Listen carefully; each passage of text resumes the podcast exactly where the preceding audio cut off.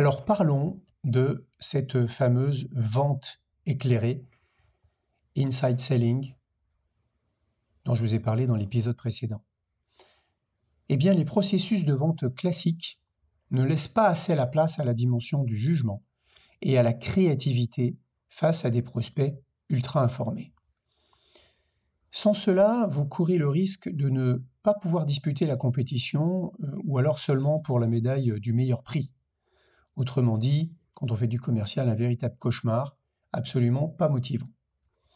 Le vrai défi aujourd'hui, c'est de déterminer ce que les prospects ont déjà décidé concernant leurs besoins et comment les résoudre, qui sont les décideurs parmi eux, et ce qu'il faudra faire pour changer leur état d'esprit pour aller dans notre sens. Le processus de vente en lui-même peut beaucoup varier par ailleurs d'un deal à l'autre.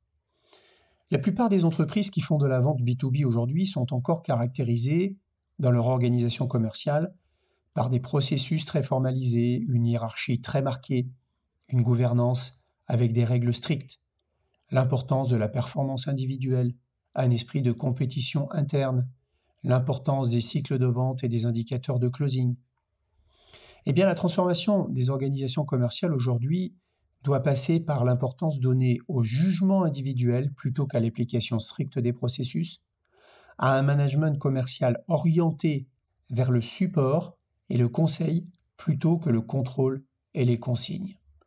Ces deux dimensions sont cruciales pour donner aux personnes en charge du commercial la latitude dont elles ont besoin face à leur environnement prospect en constante mutation. La stratégie de vente de l'ancien monde, c'est comment devenir le premier fournisseur qui est écouté par nos prospects qui attendent d'être éclairés. C'est proposer une solution avant tous les autres et qui correspond à leurs besoins. Et c'est les pousser à accélérer la clôture des deals pour laisser la concurrence loin derrière. Eh bien aujourd'hui, les solutions étant de plus en plus complexes, les prospects ont bien mesuré que passer à l'échelle quand on achète une solution complexe, ça signifie beaucoup de transformations à gérer en interne et des coûts toujours plus importants. Il recherche donc prioritairement un consensus interne sur les choix à faire. Les ventes à un seul décideur n'existent plus. Quand on vendait par exemple par le passé au seul DSI, on doit aujourd'hui obtenir également un consensus auprès d'autres directions métiers qui vont être impliquées dans l'usage des solutions digitales, par exemple mises en place par la DSI. Cela nécessite, pour les personnes en charge du commercial, des changements de posture importants.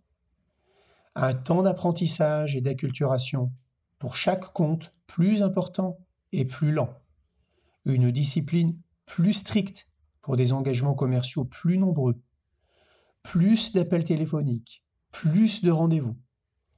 La capacité à produire et à transmettre des renseignements nouveaux et importants que les prospects n'ont pas encore vus et qui vont les interpeller fortement.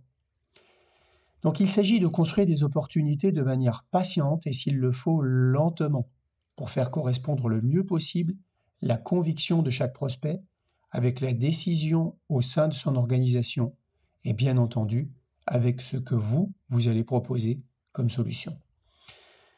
Le défi principal aujourd'hui dans les ventes B2B, ce n'est donc pas de vendre, mais c'est la capacité de votre client à apprendre à vous acheter à vous.